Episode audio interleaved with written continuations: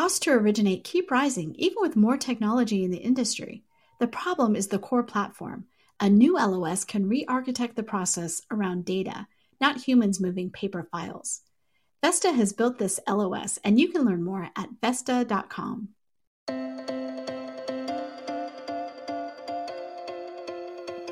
Pulled from the hottest topics coming across our news desk, I'm Alcynna Lloyd, and this is the Daily Download.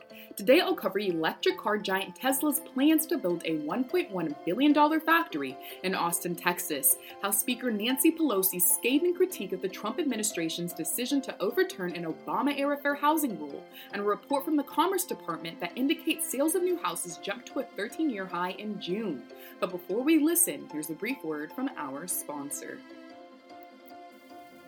Extraordinary challenges demand extraordinary solutions. CoreLogic is uniquely positioned to help you navigate this historic disruption. Whether it's virtual home showings, flexible employment verifications, or automated loan modification engines, CoreLogic delivers the data driven solutions, targeted insights, and deep domain expertise trusted by the nation's most successful mortgage lenders. Explore how CoreLogic can help you today. Visit corelogic.com forward slash COVID 19. Thanks for listening, and let's get started with an article written by Mary Ann Azevedo that covers Tesla's plans to build a $1.1 billion factory in Austin, Texas. According to Azevedo, the electric car giant announced it would be building the factory on some 2,100 acres, with plans to hire as many as 5,000 people over time. Azevedo says while the jobs created by Tesla will definitely only fuel the city's economic boom, they will come at a lower salary than those created by the likes of Apple and Google. Still, the new factory, combined with the continued influx of people moving from both coasts, which has only reportedly increased in the wake of the COVID 19 pandemic, will no doubt lead to an even tighter housing market. And while Austin's median home price may be significantly lower than, say, New York or San Francisco, Azevedo warns it's been on such a rise that many have questioned whether the city remains affordable for Texas standards. Azevedo says to Austinites the rapid pace of home price appreciation over the past 10 years has been startling, with dramatic hikes in property taxes presenting even more threats to home ownership. That being said, for outsiders moving in, especially from the Bay Area, home prices in Austin are a bargain. Therein lies the friction. If transplants continue to relocate, it's inevitable that housing prices will continue to climb. But Azevedo says that the degree remains uncertain. And our next story comes from Kathleen Howley and covers House Speaker Nancy Pelosi's scathing critique of the Trump administration's decision to overturn an Obama era fair housing rule. It's worth noting last Thursday, Housing and Urban Development Secretary Ben Carson announced that at President Donald Trump's direction, he was overturning a 2015 rule requiring cities and towns that receive federal funding to examine local housing patterns for racial bias and address any measurable bias.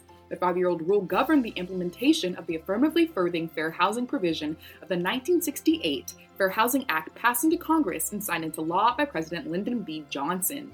While HUD can't overturn the provision, it's changing a HUD rule about how the law will be implemented and will replace it with a new rule called Preserving Community and Neighborhood Choice, which it says defines fair housing broadly to mean housing that, among other attributes, is affordable, safe, decent, free of unlawful discrimination, and accessible under civil rights laws. In response to this announcement, Pelosi said the Trump administration's elimination of the Fair Housing Rule is a betrayal to the nation's founding values of equality and opportunity for all. And our last story also comes from Kathleen Howley and covers a report from the Commerce Department that indicates sales of new houses jumped in June. According to Howley, low mortgage rates and pent up demand from buyers drove sales of new houses to a 13 year high in June.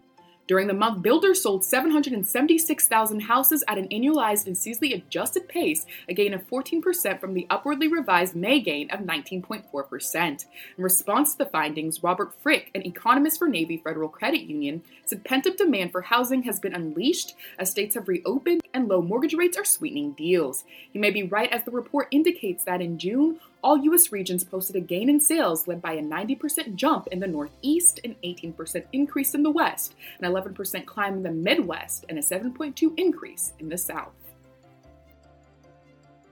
Thanks for listening to today's episode of the Daily Download. We're excited to share that the Daily Download is now available on Apple Podcasts, so be sure to hit that subscribe button so you never miss the latest coverage of what's happening in the housing industry. We're also available on Spotify and Google Podcasts, so you can catch us wherever you want to listen. And now, since you're subscribed, we'll catch you again here tomorrow.